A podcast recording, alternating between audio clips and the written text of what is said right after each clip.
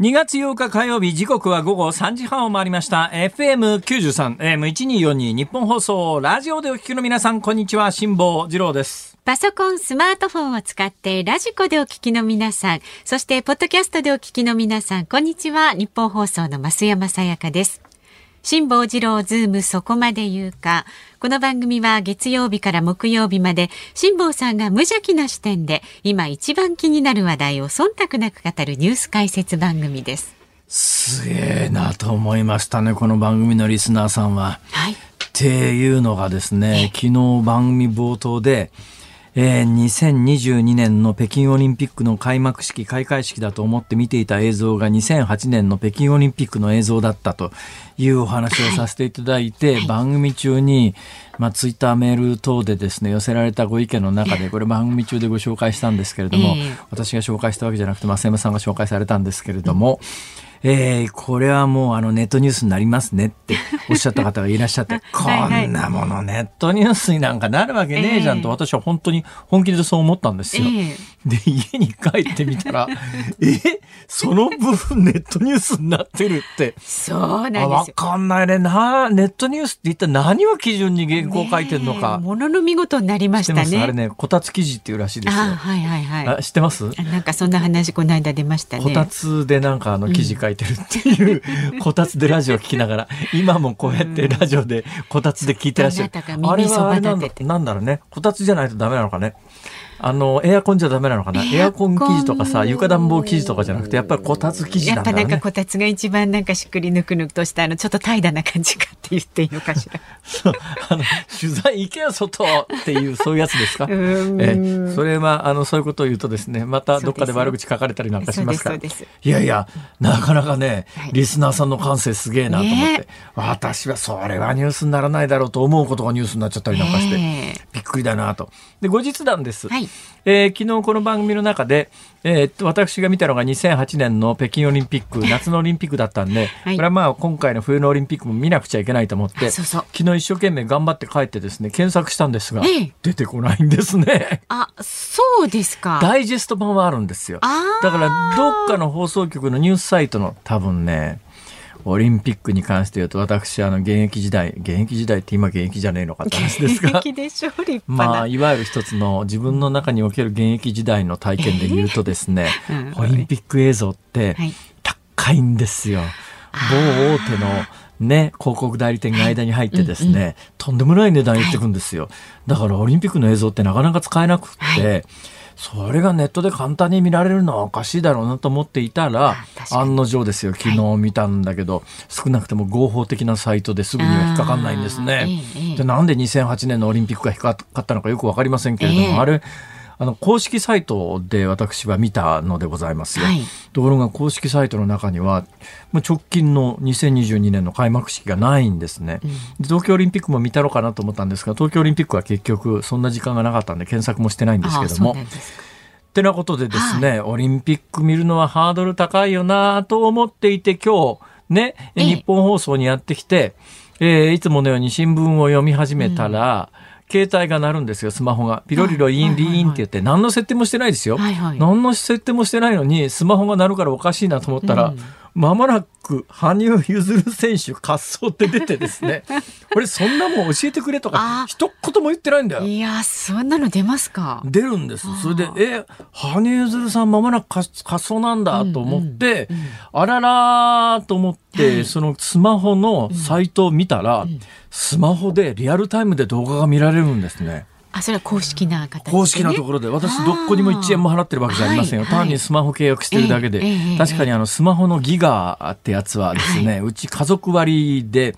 あのかみさんに脅されてあの50ギガギガか60ギガかなんかとんでもないやつ入ってますから、えー、別にあの動画見るに何の不自由もない、ね、ところがあるんですが別にだけどお金払ってどってどっかのサイトにあの加入してるわけじゃないのに、いきなりスマホがまもなく羽生選手の滑走ですってピロピロピンって出て、ほいで、あの、特設サイトみたいなところ行ったら、現実にリアルタイムで、フィギュアのショートプログラムやってるわけですよ。すごい世の中ですね。すげえな。これだったら別にあのテレビがなくてもどこでも街歩いてても、えー、見られるってことですよね。はいはいうん、いや、と思ったら、あの、その直後ぐらいに、はい、あの、私の横の横に、ここ、報道フロアが同じところにありますよね。ねその報道フロアから、うんうん、あの、安藤さん、安藤さん？安藤優子さん？安藤優子さんじゃねえ、安藤優子さん。あ、それそれ。安藤優子さんは。ですね。元、なんか、あの、テレビ出てたキャスターの人ですね。テレビでずっとね。安藤優子さんじゃない、宮崎優子さん。宮崎優子さんがですね、志保さん、まもなく、まもなく始まります。まもなくゆず出ますよって教えてくれてですね。で、そこで、大きなテレビのところに行ってみようか。それともね、この iPhone SE 第2世代のちっちゃい画面で見ようかと思ったんでありますが、まあ私が使い慣れている iPhone SE 第2世代で見たわけですよ。大きい画面で見れば。すごい、期待しながら、いや、ゆずだ、ゆずだ、ゆずだ、ゆずだ。これも世界最高点に違いないと思ったら、最初のジャンプ飛ばないの？そうなんですよね。私たちの幸せ室で驚いたね、あれは。ええー、えー、えーなんかご本人役こうあの誰かの靴べた穴に引っかかっちゃったっていうようなことをおっしゃってましたよね。ねあのもう入ってきてまして本人があの証言されてますね。はい、あの、はい、要するに自分の穴にはまったんじゃなくて人の穴にはまったみたいなそんな表現をされてますけれども。うんあれ、だんだん後ろの方で滑る人は、かわいそうだよね。だってどんどんリンク荒れてくるよね。そうですね。まあ、あの、何回か滑るとリンクはあの、整備するんだけど、えー、完全には収束しきれないんだろうな。なんかね。で、最終的に、これも結果言っちゃってですね、この後の楽しみなくなっちゃった人はネタバレでごめんねって話なんですが、はい、えー、ショートプログラムは8位に、まさかの8位ですよ。うん、で、ご本人なんておっしゃってたかというと、いや、もうしょうがないなという感じですという苦笑いということで、うん冒頭4回転サルコーが1回転となるミス、はい、まあ1回転っていうかもうなんか飛ぶ直前ぐらいに諦めた感じでそ、ね,、のまま着氷しちゃったですよね。そう1回転回ったって感覚もないですね、我々素人の目からは、はい。はいうん、なんか飛ぼうとしてそのままやめちゃったって感じですけども降りちゃったって感じ。自分の穴じゃなくて他のスケーターの穴にはまっちゃって頭が体のことを防衛してしまいましたね。まあ、もしかするとやっぱりあの体調っていうか怪我みたいなので長年苦しんできたので、それをかばってここの穴にはまって無理して。えー、転倒して怪我すると、その後全部ダメになっちゃうからみたいなことがあって、うん、そういうことだったんじゃないのかなと思いますが。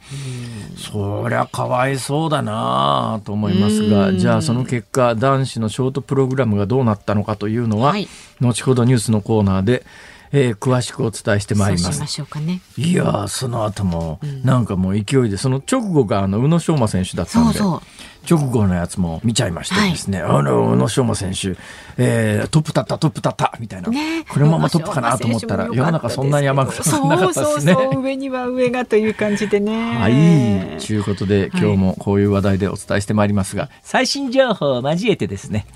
え2008年のオリンピック開会式の話題もちょこちょこ挟みながら。それは必要でしょうかね。はい、まあまあ。そういえばね、ええバカ息子パート1ってのがいるんですよ、うちに。はい、ね、有名な。有名なバカ息子パート1から珍しいことに、あの、さっきメールが来ましてね。あらまあ、お父さんに。えただね、これちょっとせっかく息子が教えてくれたのに、実はやっぱこの番組のあの、リスナーさんすげえなっていうのは、もうリスナーさんにもすでにメールで教えていただいてた話なんですけども、うちのバカ息子がメールが来てですね、うちのしかし息子はあんまりテレビ見てない割にはネットはよく見てんだな。まあ今の若い方そうですよ。ラジオ愛爆発企画第2弾。森三中黒沢カウカウ多田えーと、情熱お笑い全部なんとかで要するに、えー、最高のタイムテーブル完成っていうあ、はいはい、あのラジオの、もう理想の、はい、もう例えばゴールデンタイムさんまさんたけしさんさんまさんたけしさん。例えばよ。例えば今、まあ、私適当に言ってるだけですから、もう何でもとにかくありということで、実現したらこんなタイムテーブルっていうのを、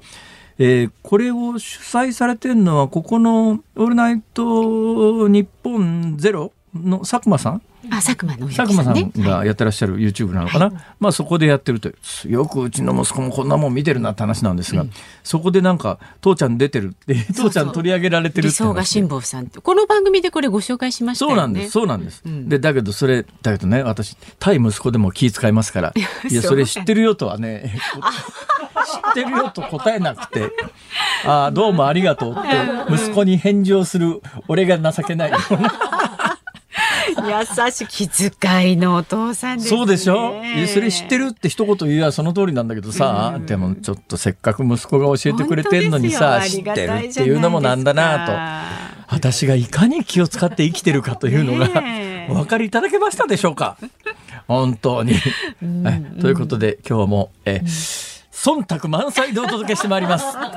いやニュースには歯に衣着せぬ方へねお願いいたします。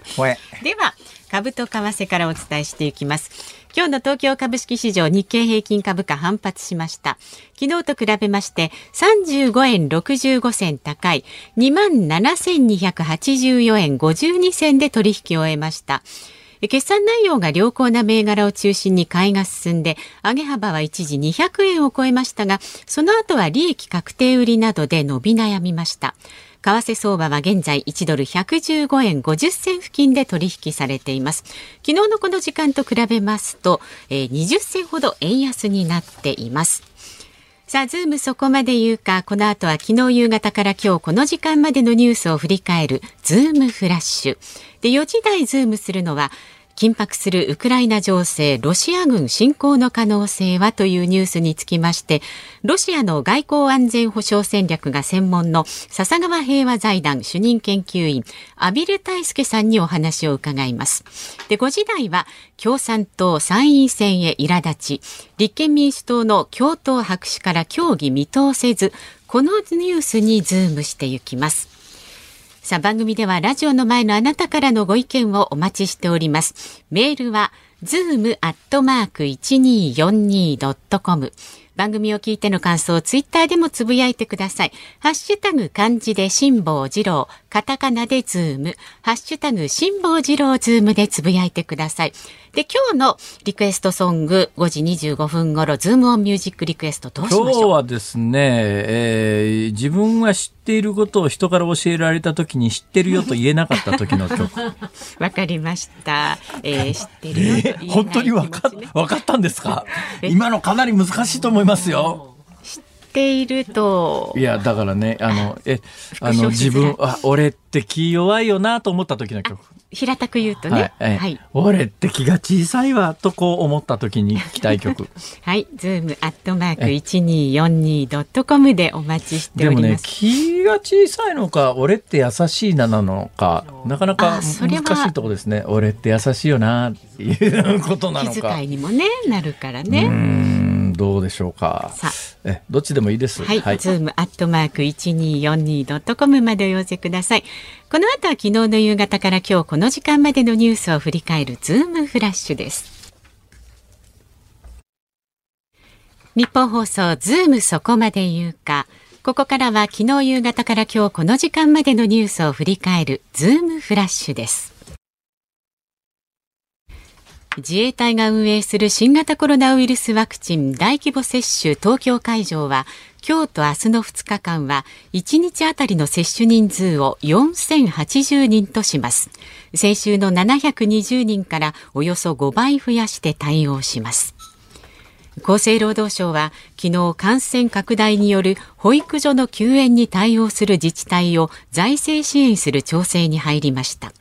保育所に通えなくなった子どもを地域の子育て支援センターなどで預かる自治体を支援の対象に想定します。ロシアのプーチン大統領とフランスのマクロン大統領が昨日緊張が続くウクライナ情勢をめぐりモスクワで会談しました会談後の共同記者会見でプーチン氏は NATO がロシアを敵国と位置づけていると指摘し警告しました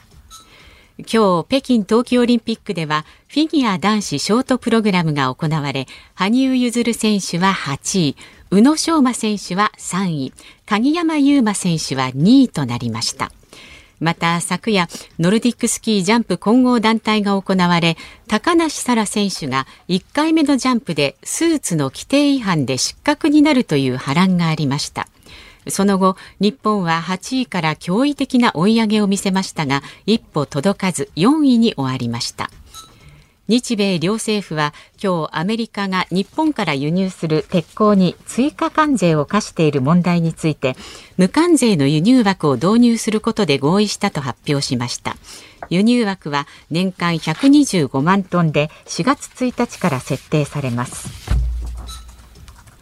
日産自動車が日本、ヨーロッパ、中国向けのガソリンエンジンに関して新規開発をやめる方針を固めたと日経新聞が報じました。EV 車やハイブリッド車に向けた投資にシフトさせます。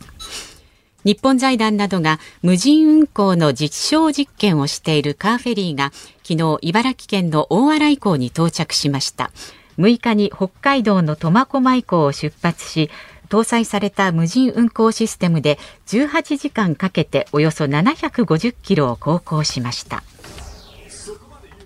大変です。大変です。大変です。大変です。松山さんが大変です。ニュースを読みながらズルズルになってます。えー、江戸時代の、あの、まあ、今風に言うといい男、いい女を代表する言葉でですね、はい、えー、めやみ女に風邪ひき男というのがありまして、えー、大体あの、目が病気の女の人は、まあちょっと目がいつも潤んだ感じで、えー、それで見つめられると、あ、俺のこと好きなんじゃないかと、男が勘違いすると。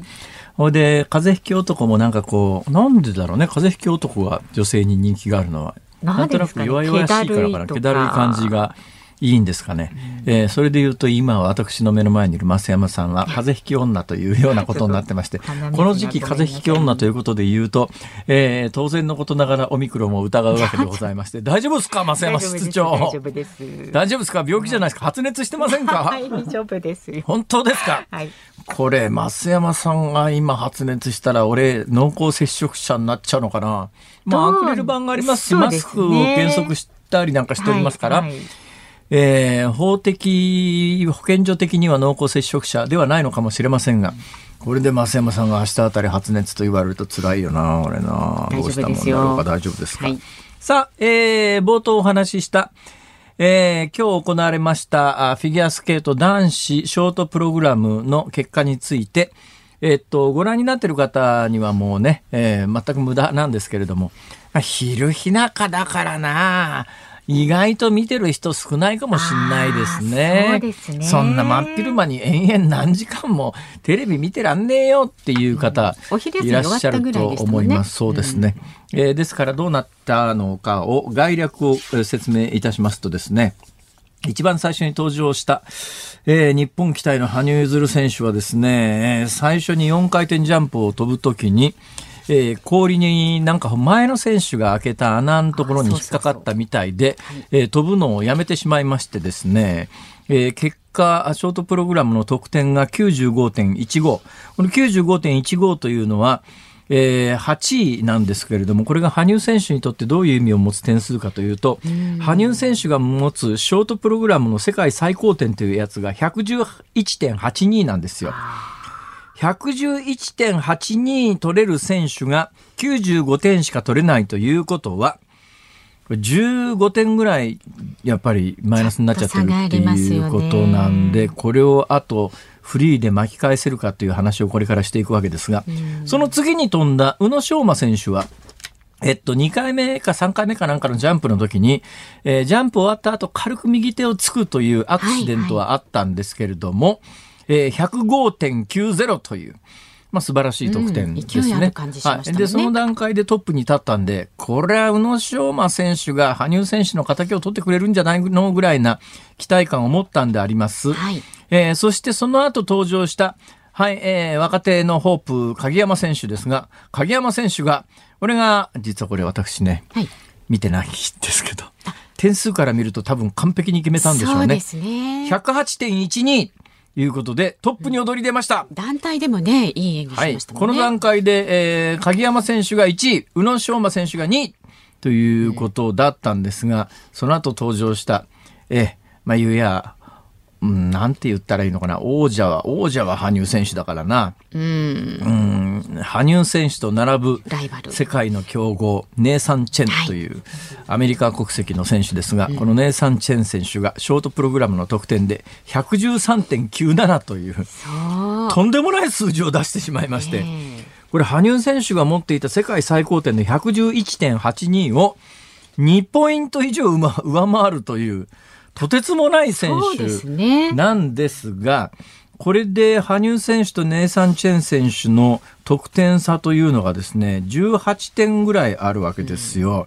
うん、ね。じゃあこの18点をフリーで巻き返せるかっちゅうと、うん、えー、フリーの最高点というやつがですね、今必死になって横で構成作家さんが調べてくれてるんですが、なかなか出てこないですね。多分ね、200点ちょっとだと思いますね。ほ、うん、いで、えー、ネイサン・チェン選手のフリーの最高点と羽生選手の最高点っていうのが、ほぼほぼ拮抗してるぐらいな、実力の選手なので、ね、だから、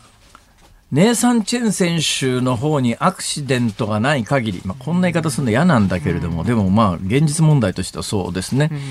うん、えー、なかなかこれ羽生選手が巻き返して金メダル3大会連続で取るっていうのはそんなに簡単な話じゃないぞというのが、まあ、残念ながらちょっと今見えてきちゃってるかなということで。はい何度かこの、こうなったらですね、ネイサン・チェン選手と鍵山選手との得点差が、今5点、5ポイントちょっとですから、ここはもしかすると、ネイサン・チェン選手に何かあったら、うん、一発でひっくり返るぐらいの点差ですからね。ねはい、鍵山選手もそうだし、宇野昌磨選手もそうだから。だからまあ日本選手の金メダルという、まあこの捉え方をすれば、十分可能性はある。はい、はい、ということで、フリーは2日後ぐらいですかね。はい、行われると。10日ですかね。はい、えー、10日ですか。はい。はい、えー、今得点が出てきました。数字が分かった数字が分かりました。はい。えー、っとですね、これはいつの大会かな？2000あ、そうですね。男子フリーの最高点は2017年のあの世界選手権で羽生選手が出した223っていうのが。223。223。で、で、その翌年の2018年の世界選手権で、えー、ネイサン・チェン選手が219.46というのを出してます。ああ、でもこの差。これだと4ポイント差ぐらいですね。そうですね。だから、あの、両方とも最高のパフォーマンスをするととてもじゃないけど追いつかないって感じ。えーえーですね。もうこうなると分かんないですよね。だって私ね、あの、荒川静香選手が金メダル取った時の女子のフィギュア見てて、あれ、途中までどう考えてもこれ荒川選手金メダルないよなっていう感覚だったんですよ。荒川さん素晴らしい演技だったんだけど、でも、いや、まあ、そなんていうかな、あの私の好きなほら、えー、真央ちゃんみたいな感じの、なんかタイプと違うんですね。すね。なんかそつなくまとめてお上手っていうか、まあ、かなりうまいんですけどね。お上手なんてレベルじゃなくてものすごくうまいんですけど、うん、だけどだけどどうなんだろう金メダル取れんのかなと思っていたらそれから次々滑る人がみんなこけてくのよ。そうでしたっけ？次から次へとこけていって、えー、気が付いてみたら金メダルおお荒川静香金メダルすげえみたいな。あの経験がありますから。うん何が起きるか分かりませんよ。オリンピックは分からないですから、最後までね、はい、応援したいと思いますよ、えー、私は。いうことで、あれ、他のニュースの解説する時間が全くなくなっちゃったな、これ。さあ、ズームフラッシュでした。2月8日火曜日、時刻は午後4時を回りました。東京有楽町ニッポン放送第3スタジオから辛坊治郎と。ニッポン放送の増山さやかでお送りしています。辛坊治郎ズームそこまで言うか。ここで今日もお伝えしたいことがございます。辛、坊、さんが去年の4月から5ヶ月にわたって刊行したヨットでの単独無寄港公開を記録した本、風のことは風に問え、太平洋往復横断機の先行予約すでにアマゾンでスタートしています。ありがとうございますそういえばここ23日、えー、順位の話をしなくなったということはランキングから落っこっちゃってるわけですね。今どうなってるんですかね。えもういいです。気にしないでください。はい、大丈夫です。そうそう。え、皆さんのお力で何とかしてください。そうです。そうで発売日までまだ日にちありますしね。そうですね。大体発売もしてないのにランキングってそっちの方がおかしいよね。そうそうそう考えてみたら。はい。まあでも事細かくね、辛坊さんがあの過酷なチャレンジをした様子が綿密に綴られているというね一冊ですから。ほえほえ。お家にいながらにしてこれ追体験しちゃうっていうのいいと思いますよ。はい風のことは風に問え太平洋往復横断機は不走者から税込み1650円で2月28日に発売予定です詳しいこと番組のホームページですとかねツイッターなどをチェックしてくださいさあ、えー、メールご紹介します、ね、はいありがとうございます埼玉県飯能市のナッチーさん。反応ですか。はい。スケートリンクにも、あ、甲子園の阪神園芸さんみたいな業者がいればいいのにと思います。瞬く間にね、スケートリンク元通りにしてくれるので、滑走順による支障はなくなりますよ。とにかく同じ条件で戦わせてあげたいです。本当ですよね。まあ、順位も運の落ちっていうことなのかよくわかんないですけどね。それで言ったら昨日ね、あの、日本人選手の出てない競技ってあんまり見ないじゃないですか。はいはい、たまたまテレビつけた時に、日本人選手選手は出ていないんだけど、ねスキーの格好っていうやつやってたんですよ。なんか3キロぐらいを猛烈な速度で滑り降りるっていう、最高時速130キロとかんだね、あれ。恐ろしいわ。で、何が驚いたかってね、出場選手でむっちゃ速いおっちゃん出てきたんだよ。ね、むっちゃ速いおっちゃん出てきたんだけど、どう見てもね、体型がね、お腹ボテッと出てね。あ、へえ。その他のスポーツ選手っていうのと相当イメージが違って、アスリートっぽくね。こんな腹の出た親父で、滑れんのかと思ったら、その親父がむっちゃ速いんだよ。多分体重とかあるんじゃないのかな重力でこう落ちてだからまあそうだね 上から下に落ちるにはある程度の重力があった方がいいんじゃねえかみたいなことも考えながらいずれにせよすげえわ。ああいう競技、大回転とかもそうだけど、はい、あの、前に滑ると当然のことながら、わだちみたいなものができるよね。えー、あそこにこう、はまったりするから、順位すごい大切だと思うんだな、あの手の競技は。順番ね。それも含めて、ね、一応は公平になるように、あの、順番前からとか後ろからとかいろいろ変えてるはずなんだけど、それでも、完璧に同じ条件でできるかっていうとね、ジャンプの風なんかもそうですよね。そう。だからその瞬間にどんな風が吹いてるか、うん、一応向かい風だとか追い風だとかでポイント修正はあるけれども、はい、そんなもんで修正しきれるはずがない。そうですよ、ね、昨日の高梨沙羅ちゃんのあの失格なんかびっくりしたもんね、本当ですよあれだけど同じスーツを実はあの個人の時に着てて、はい、その時はクリアしてて、うん、でその後クリアしなくなっちゃった理由は何かとこう諸説あるんだけど、はい、どうも中国の寒さと栄養状況が過酷で痩せちゃったんじゃねえのかっていう説も一部にあったりなんかアスリートの方って割と体重調整ね大事ですからそれでだから実測でその飛んだ直後にこう測るんだけど太ももの直じゃあ円周が周りが何センチでとかとこう測るんでしょ、えー、きっと、うん、その時にあまりに寒すぎると筋肉が硬直しちゃって。そういうことか。そうなんです。体重変動もあるし筋肉が硬直しちゃって。でプラス2センチとかっていう話だからその程度の誤差なわけで、となるとあ1ミリオーバーみたいななんかかわいそうだよな。と思います。本当にそう思いました。さあ、メールまだまだお待ちしております。いろんなご意見をお寄せください。ズームアットマーク 1242.com ZOOM ズームアットマーク 1242.com 番組を聞いての感想ツイッターでもつぶやいてください。ハッシュタグ漢字で辛坊治郎。カタカナでズーム。ハッシュタグ辛坊治郎ズームでつぶやいてください。お待ちしております。さあこの後はロシア軍侵攻の可能性で緊迫するウクライナ情勢についてズームしていきます。ニッポン放送がお送りしています。ズームそこまで言うか。この時間取り上げる話題はこちらです。緊迫するウクライナ情勢ロシア軍侵攻の可能性は？ロシア軍との緊張が続くウクライナ情勢はヨーロッパ、アメリカとロシアの度重なる外交交渉にもかかわらず侵攻への懸念が一段と高まっています。一体今何が起きているのかそしてロシア軍侵攻の可能性は？さあこの時間はこのニュースにつきましてロシアの外交安全保障戦略が専門の笹川平和財団主任研究員の阿比留大輔さんとお電話がつながっています阿比留さんよろしくお願いしますよろしくお願いします。お願いします。えー、結論から先に伺いますが、はい、はい。ロシアはウクライナに侵攻するんですか？私はその可能性はそれほど高くないと私自身は見てます。あ、そうですか。はい。その心は？というのはですね、まあ、こうロシア側が、まあ、プーチン、まあ、結局、プーチン大統領の心の内は誰もわからないわけですけども、えただこう、ロシア側がですね、これは今年の3月に実は一度、ウクライナの国境にですね軍を集結させていると、でその結果、実は6月に米ロ首脳会談が行われているわけです、ね、去年の話ですね、2021去年ですね、そうです、はい、そうです、そうですね。であごめんなさい、去年の際のですね、はい、で実は今年のお10月末から11月にかけて、またこの同じプロセスが始まって、ええ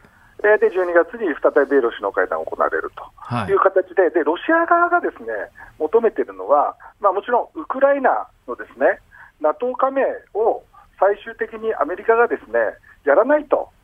約束してくれということなわけですけども、まあ、それも含めたですねいわゆるだから欧州の安全保障のですね、まあ、言ってみたら、この30年間、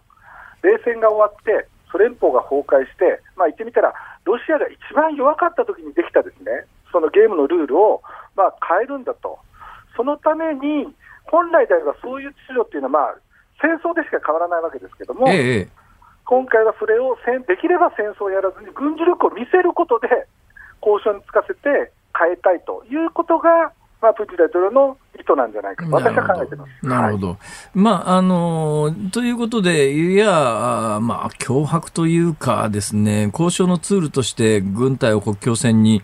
えー、集めてるということなんだろうと思いますが、じゃあ、あの、最終的に、えー、プーチンの顔が立って、えー、ロシアが、まあ、ウクライナに侵攻しないというための条件って何なんですかね？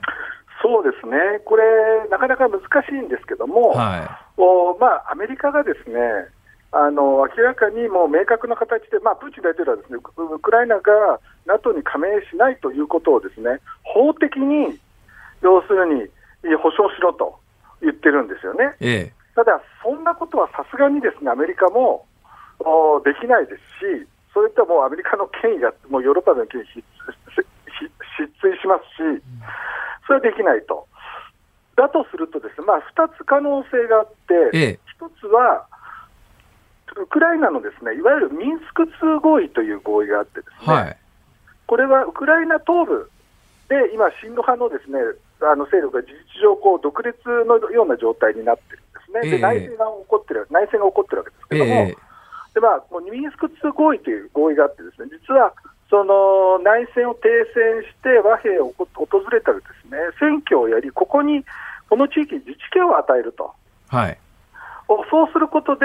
事実上、ですねこう彼らにあの NATO 加盟の拒否権があた渡ると、はあ、与えられると。いう形で、ウクライナの国境は残すあの現状のまま維持するけども、NATO の加盟はできないというような形のミンスク2合意というのは、実は2015年のです、2月にメルケル当時のですね、はい、ドイツ首相のお視力でですね、まああのー、結ばれてるんですね。ただこれはなかなか、さすがにウクライナもですね、ええ、なかなかこれを履行しないと、え、いうことで、動いてないわけですけども、だこれを仮にですね、アメリカがウクライナ政府にこう圧力をかける形でですね、履行させるという形になれば、一つのシナリオがあり得るということですね。あともう一つは、うんはい、あの例えば、あのウクライナのです、ね、NATO 加盟をです、ね、例えば20年間ですね、ええ、モラトリアムで20年間は NATO 加盟しないと、はい、いうようなですね合意を行うと。なるほど。いうような形で、要するに NATO のドアは常に開かれているという原則は維持されつつ、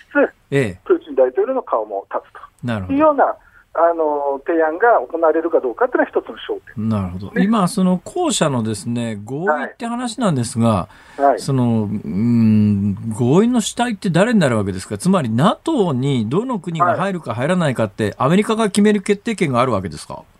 これ、最終的にはもちろん、あの NATO はあのいわゆるコンセンサスなんですよね。えーコンセンサスなんですけども、はい、やっぱり圧倒的に圧倒的に影響力を持っているのはそれはアメリカですので、ええ、アメリカですので、アメリカが、まあ、このアメリカが最終的にそれをです、ね、約束をすると、ええ、いうことであれば、ロシア側はある程度納得はするんですよね。なるほど、なるほど。昨日あたり、あのあの、アメリカにドイツの首相が行って、アメリカの大統領と会談してる同じタイミングで、はいフランスのマクロン大統領がロシアに行ってプーチンさんとあの、会談をすると。はい。これどういうことなんですかね？要するに、あの、ヨーロッパ、要するに今はですね、今はアメリカとロシアの間で、まあ、こう議論が行われているわけですけれども、えー、そもそも議論されているのは、欧州の安全保障の仕組みをめぐって議論してるわけですよね、はい、ロシアとアメリカ。はい、まあ、言ってみたら、ヨーロッパはですね取り残されてしまっているという状況の中で、ヨーロッパの大国であるですねフランス並びにドイツが、われわれもこの問題には深く利害があるし、われわれもこの問題の解決に向けて、あの役割があるんだということで、いろいろ動いてるってことだと思いますね。あの今の話をしかし聞いててつくづく思うんですがウクライナっていうのはまあ一つの国なのにウクライナの東部で自治権を求める勢力がいてっていうことになると、まあ、例えばですよ。例えば、はい、まあ、日本に当てはめるとですよ、はい、北海道とか九州の一部にですね、うん、あのどうか周辺国の意向を受けて自治権を求める集団がいて、まあ、あのいや準準というか本当の内戦か知りませんけど、まあ、内戦状態になっちゃってるっていう。うん要するにそういうことですよね、イメージでいうと。そうですね、ですからそこがあのウクライナという国のですね歴史的なロシアとウクライナの歴史的なこう経緯なんですよね。えー、やはりあの地域はですね、もともとロシア帝国の時代は、あのかなりロシアの影響力が強くて、えー、ロシア語を話す人が大半なんですね。はいでいわゆるだ自分たちのアイデンティティをロシアというふうに思っている人たちも少なからずいるという、で特にそれはクリミアはもうかなりそれがその比率が高くて、はい、今回、ああいう形で、まあ、事実上、ロシアにあの統合されると、併合されるという形になったわけです。けれども、えー、ウクライナとはさすがにそこまでではないにせよ、そこまでではないにせよ、ですねその色合いが強いということなんです。さっきの話ですけれども、あの、二つの可能性が考えられると。で、その一つ目の考え方で言うと、要するにその自治権を要求しているところって国境線、ロシアとの国境線沿いなんで、そこが自治を認められるということになったら、えー、あれですか、ウクライナ自体は NATO に入ることがあっても、そこの自治権持ってる部分は、えー、NATO に入らないっていう形になるのか、ウクライナ全体が入らなくなるのか、どっちなんですかね？ウクライナ全体が入らなくなるってことだと思いますね。ウクライナ全体が入れなくななるわけですか。はい。はい、っていうのが、っていうのが、このロシア側が求めてるミンスク2合意の履行の形ですね。なるほど。なるほど。どうなんですかね、どっちの可能性が高いんですかね、最終的に。まあ、ですから、この2つともワークしないっていう可能性があって、ええまあ、は仮にワークしなかった場合でも、私は、要するに軍事侵攻よりは、例えば今、ベラルーシとですねロシア、非常に関係深まってますので、はいはい、ベラルーシにそれこそですねあの短距離ミサイルを配備するとかですね、えー、あるいはロシアがですね中国との関係をより深めていくとかですね、はい、そういう形で引き続きアメリカに対して、要するにプレッシャーと圧力をかけて、さらにアメリカとの交渉のステークを上げていくっていう方向に私はプーチン大統領は行くんだと思いますね、まあ、ベラルーシというと、一般の日本人は馴染みがないかもしれませんが、位置関係でいうと、ウクライナのすぐ北側ですよね。そうですね、あの白ロシアと昔あの、えー、旧ソ連時代言われてたところですね、日本語ではね。はい、そうですねえー、実はチェルノブイリ原発の後一番こう放射線が飛んでったのがこっちの方向なんですよね。そうですね。で、白ロシアというところがありますが、はいまあ、いずれにせよ、とんでもなく寒いところで、あの私、今一応これ手元の資料を調べてたら、はい、前回、あのロシアがウクライナ侵攻して最終的にクリミア分取ることになった、うん、あの戦いの時の直前というかもうほとんどさなかがいわゆるロシアが主導するソチオリンピックじゃないですか。でロシアって伝統的にあのナポレオンと戦った時もナチスと戦った時もやっぱ冬に戦うと最終的には強いですよね。っていうか他の他の国はあのロシアの寒さに耐えきれないんで、ちゅうことを考えたら今北京オリンピックやってますけどオリンやるとしたらオリンピック明けなんか結構やばいんじゃないの？みたいなところを過去の歴史を紐解くと素朴に思っちゃったりするんですが。そうですね、そういう議論はありますですよね。だから実際にこう、ただですね、軍事侵攻を仮に戦争するにせよですね、え古典的なこう戦車をぐっと走らせてってですね、はい、あの地上部隊で占領するっていうようなですね、はい、古典的な私は戦争はやらないんじゃないかと、仮にやるにしてもですね。そんなあからさまなことはしないと。で、実際クリミア半島を分取った時にも、なんかあの、侵攻したっていうよりは、内側になんかどこの国籍の人だかわかんないな人たちが、なんか内側から、ね、塀の内側から崩していくような感じでしたね、あれ。そうまあ、ある種の特殊部隊がですね、ええ、要するに入っていって、えー、クリミアの主要なですね政府施設を占拠していって、ええ、でそれを上で最終的には、あのー、独立をするという選挙をですね、はい、やったわけですよね。ええー、でそれで多数の票が要するに、えー、イエスという形で投票をしたので、独立をして、さらにそれ独立したクリミアがロシアと併合したっていう流れを作ったわけですよね。いや、それで言うとね、私なんか、あの、その時の成功体験を考えるとですよ、私がもし、あの、うん、今のロシアの政策立案者だとすると、同じやり方で特殊部隊をそのウクライナの東部の親ロシア地域に送り込んでですね内側からあの、まあ、いやもうちょっと本格的な内戦仕掛けて独立運動をさして住民投票で独立させちまって要するに国境線上すぐに NATO の国が来ないようにバッファーを作るって干渉地帯を作るみたいなことっていうのはどうなんですかね？方向性として。あのそれはですね、もしややろうやるってるんなら、もうとっくにやってるはずなんですよね。それってなんで今までそれをやってこなかったのかっていうのは、やっぱりこうクリミアはですね、はい、圧倒的あそこにセバストーポリというですね、ええ、要するに軍事基地があるわけですよ、はい、海軍の。これが圧倒的にこうロシアにとって戦略的な重要性が高いわけですよね。え、ウクライナ東部をですね占領しても、むしろあの余計なコストがかかるだけなので、なるほど。負担がかかるだけなので、ずっとそこはやらずに、むしろミンスク2合意をやることで、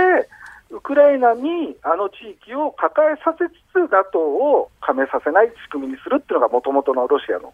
考え方だったので、ね、アメリカにむしろそっちの方向にウクライナを圧力をかけていくということが仮に成功するのであれば、私はロシアはそちらの方を選ぶ、ね、なるほどでそもそも論としてですね、ちょっとまあ、はい、あの多分多くの日本人の感覚からだと納得できないと思うんですけども、何が何をロシアはそんなに恐れてるんだろうと思うのは、うん、まあ、ウクライナが、えー、NATO に加盟したところでですよ、NATO 諸国がロシアにあの戦争を仕掛けてくるっていうことは、まあ、ちょっと今考えづらい状況の中で、うん、ウクライナが NATO の一員になったからっつったって、すぐにロシアの安全保障に影響が出るとも思えないのに、そんなにこだわるのは何なんですかね？おっしゃるとですね、これ、純軍事的に考えたら、ええ。あのアメリカとの関係も含めても、要するに最終的にはですねウクライナが NATO に加盟しようが加盟しまいが、最終的にロシアのですね安全保障を担保するのは、ロシアの核兵器なんですよね。はい、アメリカに向いている核兵器が最終的にロシアの安全保障を担保するので、えいわゆる核抑止ってやつですよね。だからそういう意味では、そういうことから考えると、実はウクライナ問題っていうのは、あの準軍事的にはあまり意味がないと思うんです。ただ、ロシアが今求めているのは、ええ、おそらくですね、やはりこの30年間の欧州における安全保障の秩序って、明らかにこうロシアが圧倒的に一番弱かったときに作られた秩序なんですよね。はいはい、それ、今はもうロシアはそんな弱くないんだと、ええ、いう中で、そのゲームのルールを改めて変えるんだと。えそこが実はロシア、プーチン大統領のです、ね、一番の狙いであって、はい、だとすると、そのためのツールとしてのウクライナってことなるほど。要するに、ぶっちゃけ言うと、あの現状、気分が悪いってことですかね。まあ、っていうよりも、おロシアはですね、むしろ今がチャンスだと思ってるとあなぜならば、アメリカがですね、アメリカの今、政策上のプライオリティが、明らかに中国に向いてるわけですよね。えインド太平洋に向いてると。はい、おでその結果として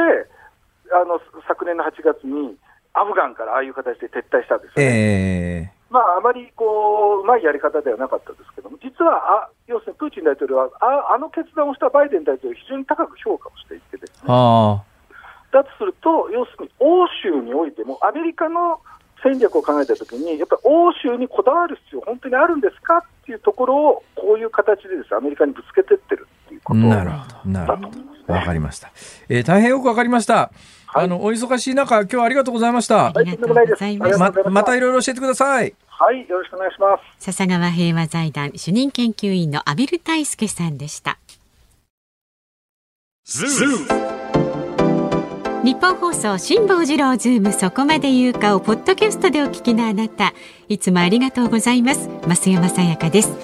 お聞きの内容はポッドキャスト用に編集されたものです。辛坊治郎ズームそこまで言うかはラジオの FM93 AM1242 に加えてラジコでもお聞きいただけます。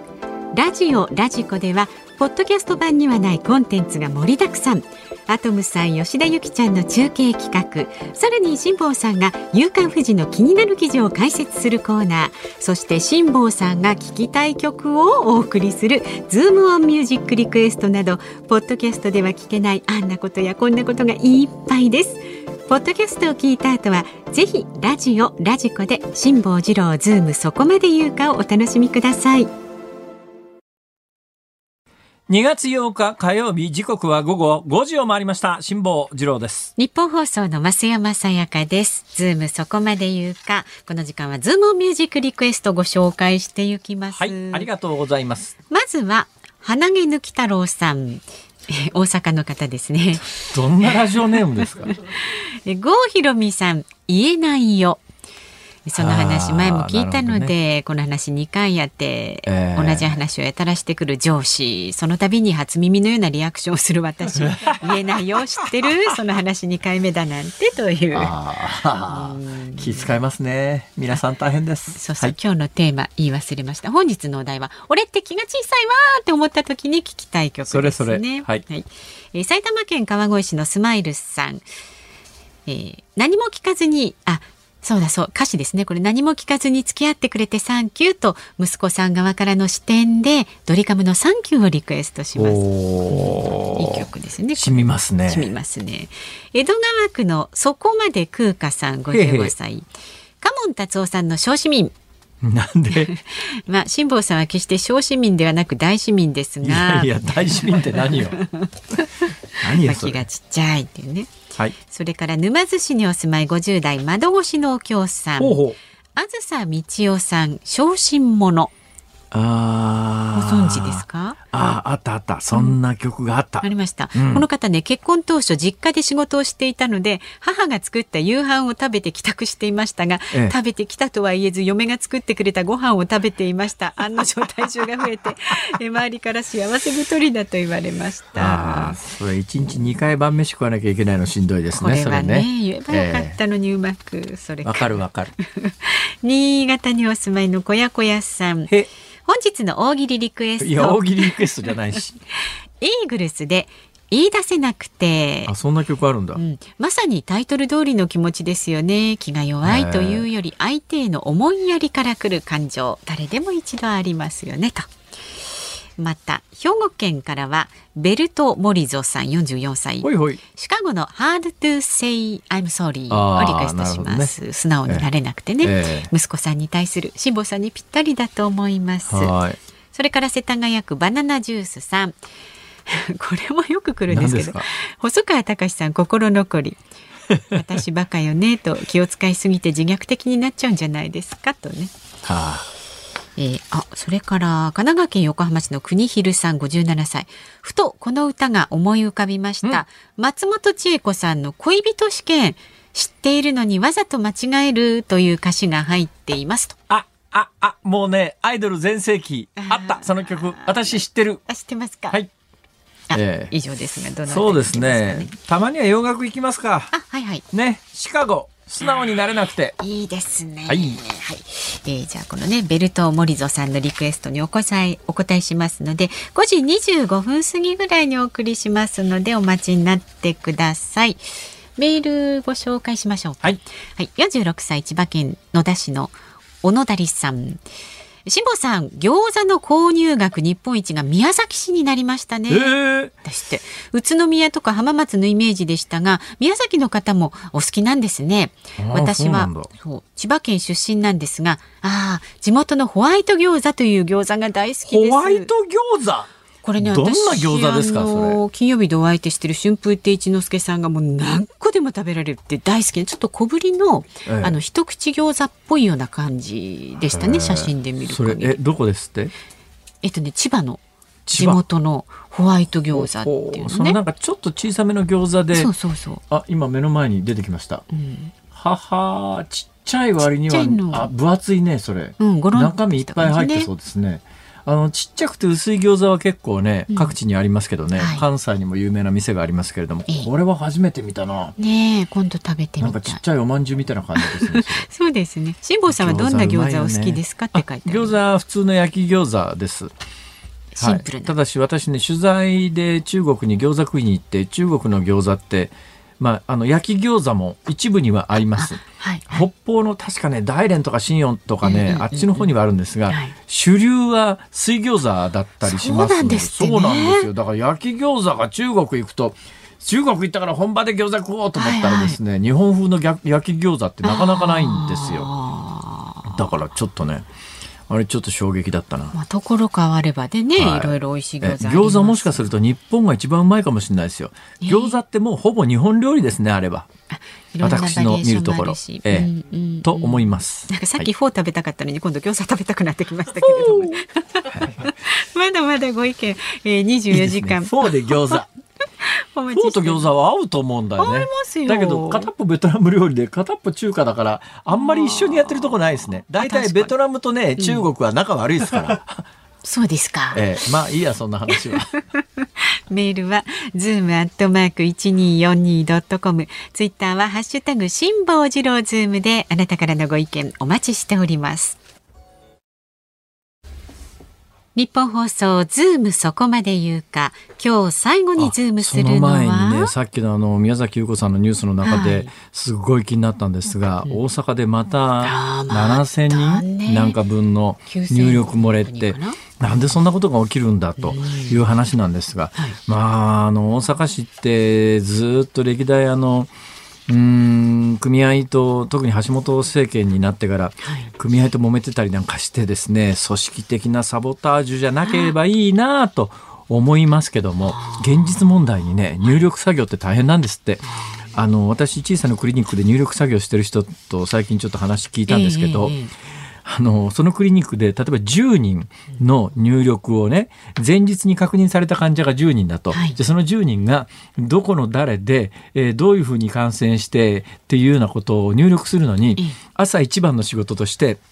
厚生労働省の専用のホームページにログインしなきゃいけないんだけど、はい、これが朝殺到するから、まずログインできないんだって。そうなんですか必死になってログインして、やっとログインできました。で、10人分のデータ入力するだけで1時間かかるって。それってどうかと思いますよね。いやいや、だけどそれがね、それがやっぱり何かの役に立ってると思うんだったら頑張れるんだろうと思うんだけど、うん、例えばまあ今回みたいに、いや、7000人入力漏れでしたって言って、え、今日の数字に足しますから今日は2万人超えますって、要するに、データ役に立ってねえってことじゃねえのか、それって。素朴に。だからもうちょっとなんかね、で、そういうことで時間と、えー、労力を取られちゃってて、保健所なんか本業できなくなっちゃってるっていう。なんだかこの病気に関して本末転倒みたいな話はもう後から後から湧いてくるよなと。いるのか今、そのオミクロンに関して感染確認された人間の全部の個人データみたいなものを入力することにどんだけの意味があって、それがなんか感染対策に使えるってんだったらあれだけど、多分入力しっぱなしだからね。なんだかなっていう正直正直なんだかなっていう感じですね。ええー、はい。てなことでございました。はい。では今日最後に取り上げるニュースが、はい、こちらです。共産党参院選へ苛立ち、立憲民主党の共闘白紙から協議見通せず。夏の参議院選挙に向けて共産党は立憲民主党への苛立ちを募らせています。立憲民主党の泉健太代表が共闘を白紙にすると言及し共産党が求める政党間協議にも応じないためです。共闘体制の構築を急ぎたい共産党には焦りの色を見せています。どうもやっぱり立憲民主としてはですねこのところどの世論調査取ってみても今のところ、今までのところで言うと、まあ、野党第一党立憲民主っていうイメージを自分たちも、まあ、自らも持っていたし、周りも持っていたはずなんだけれど、はい、このところの世論調査、どれ見ても日本維新の会にひっくり返されちゃってて、でもそれの原因が、えー、前回の衆院選における共産党との選挙協力にあったんじゃないのっていうような、はい、やっぱり意見が党内でかなり根強くある。えー、その上、あの選挙になるとやっぱりね支持団体ってとっても大切なんですよ。うん、で連合っていうあのまあ主に民間、まあ民間だけとは限らないけれど、まあ要するに労働組合組織がありますね。この連合という労働組合組織って選挙の時には非常に重要なファクターになるんだけど、一応連合という組織は国民民主と立憲民主と両方応援しますよということなんだけれども、この連合という組織がまあ、伝統的に共産党と仲悪いんですよ。組合にも共産党系の組合と、そうじゃない旧社会党系の組合とかいろいろ、あるいはもっと古くは旧民社党系の組合とかあるわけで、特にまあ、うん、まあ、いや、ライバル中か、うん、一つの職場で共産党系の組合があって、社会党系の組合があってみたいなところで言うと、うん、この二つは、それは決して相入れないという伝統的なこともあって、はい、連合としては、共産党と組むようなところの応援なんかしてられるかよ、みたいなことが聞こえてくると立憲民主として、ちょちょちょちょちょちょちょ、どっちが大切かっていう、いや、それは、それは連合の方が大切だよねって、そういうことになるんで、ほんでこれ発端はですね、えー、この間 BS 富士っていう番組があるわけですよ。はい、BS 富士というのが、富士系の BS 放送ですよ。あの、たぬき親父の反町さんという人が キャスターをやってるはずですよ。私はこのたぬき親父に騙されてですね、別にたぬき親父が直接私を騙したわけじゃありませんけれども、日テレの BS の人がやってきて、とにかくね、反町強いんですよ。反町に勝てるのは辛坊さんしかいませんから、なんとかやってくださいって言うから、よし、反町隆が敵ならば、相手にとって不足はないと。俺やりますって言って、ある日見てみたら、え反町ってこいつ？と思って。こいつ反町隆じゃねえのかこの時にはですね、うん、昨日のあの2008年のオリンピック以上に衝撃で、もうだって人生のかなりの部分決めちゃった後でですよ、俺は反町隆のライバルだって言われたからやったのに、俺が、俺の、俺が戦う相手はこの狸かと思って。違いも甚だしいすっかりやる気をなくしたという。今となっては笑い話でありますが、はい、えー、あの反町さんの番組が大変人気らしいですよ。うん、であの反町のいや反町さんの番組に今の立憲民主のトップのあの泉さんという人が出てですね、はい、どうすどうすんですか共産党とはみたいなことを多分話聞かされた、うん、聞かれたんでしょうね。はい、それでですね共産はっきり言っちゃったんですよそれ。あの共産党とはまあ要するに次の選挙で組まないみたいな言い方をしちゃったもんです。泉さんが言っちゃったんですか？言っちゃったんですよ。おだもんでですね、えー、共産党としてはちょちょちょちょちょちょちょっと待ってくれと、うん、前の政権の時にあの前の政権っていうか前のね立憲民主のトップの時にちゃんと約束したじゃんっていう、えー、なんだよトップが変わったらそんなに約束曲げちゃうわけ？みたいな。それは共産党の怒りも当然。だわね。えー、ほだもんで、揉めちゃってるんですよ。泉健太さんはですね、その共闘に関して白紙にするって言っちゃったんですよ。えー、それ共産党としては、えー、白紙ってどういうことっていう、えー、共産党の C, C さんは、協議なしに一方的に白紙にするという議論は成り立たない。うん、まあ、そりゃそうだろうけどね。うん、えー、いうことで、そうすると、まあ、共産党としてはですね、はい、いいよ、だったら次の参議院選挙、候補者立てちゃうよ。でこれ伝統的に共産党は、はい、あの衆議院でも参議院でもとにかく票を掘り起こすために絶対当選しないって分かっていても必ず候補を立てるっていう戦略で来たんだけど共産党は最近その戦略をちょっとひっくり返しているのはいくつか理由があるんですが、はい、一つあの大きな理由はですねそうやって候補者立てるのはいいんだけど供託金毎回没収されるわけですよ。ね、1選挙区300万円として、うん、例えば100選挙区で共産供託金没収されると3億円なんですよ。これは結構ね結構響くわけですね。えー、まあ、それもあるし、どうせ当選しないのに立てといて、もうやっぱりあの、なんかやっぱり野党の中の存在感っていうのを考えたときに、うん、やっぱり立憲民主というところを通じて、えー、共産党の、まあ、ある意味主張みたいなものを表面に出したいと思ったときに、うん、じゃあ、あの、うち共産党は候補者立てませんからねって言って前回の衆院選はそれで臨んだんだけど、はい。はい立憲民主で例えばね、次の京都選挙区なんて、毎回のパターンで言うと自民党と立憲民主と一人ずつで二人当選するわけですよ。ここ共産党が立って維新が立ってきたりなんかすると 立憲民主はたまったもんじゃない。そうすると共産党が候補者立てるって言われた瞬間に、ちょちょちょちょちょちょちょちょっと待ってねっていう。この話は続きます。まだまだまとまり、ここの話が続きますというよりは、うん、この揉め事が、うん、揉め事と言っていいのかな。せめぎ合いは当面続きますから、まだまだ折に触れて解説をしていきます。はい、で立憲民主はあの暴走老人抱えちゃってますからね、今一人。暴走老人っていうのもなんですけれども、えはい、具体名は言いませんけれども、前の総理大臣によく似た名前の。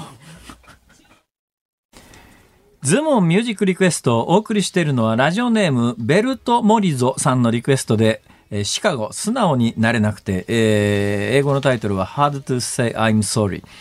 まあ、ごめんなさいが言えなくてと、うん、そういう意味ですね、はい、え自動車のメーカーのコマーシャルによく使われてるらしいですよ。そうでしたはい、馴染みの曲ですね。い。い曲です。はい、さあ、日本放送この後は鶴光の噂のゴールデンリクエスト、そして明日の朝6時からの OK Cozy up。コメンテーターは数量政策学者の高橋洋一さん、ロシア、フランス首脳会談、ウクライナ情勢を協議などのニュースにえー、ズームするんじゃないですね。 Cozy up あの解説していくようです。で、明日のズームはですね、はい、島の写真家加藤洋二さんゲストにお迎えして日本の離島について楽しみしてんですよね。ね私のこのこのライフワークと関わってきますんで、はい、はい、皆さんも楽しみにしてください。うん、はい、辛坊治郎ズームそこまで言うかここまでの相手は辛坊治郎とまでした。また明日。